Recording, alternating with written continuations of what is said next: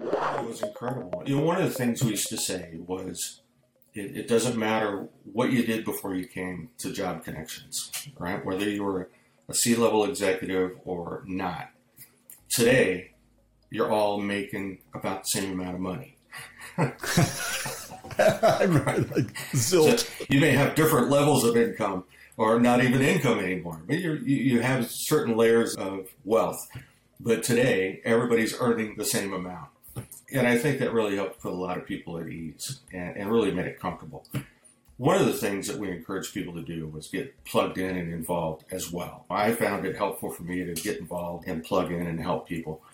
And we have a story of, of a lady who volunteered for Habitat for Humanity. And she was standing on scaffolding, putting siding up on a house. And she was partnered up with this other, other gentleman. And they got to talking.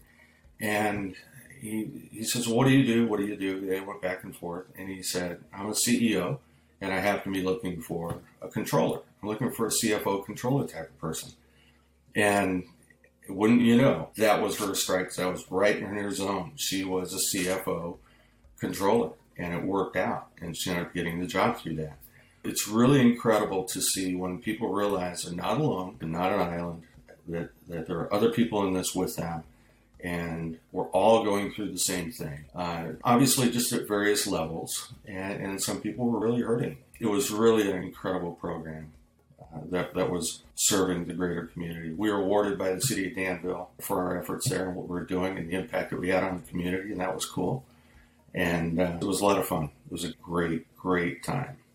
I hope you enjoyed the episode. Please check the show notes for additional information. Also, please like and subscribe to this channel.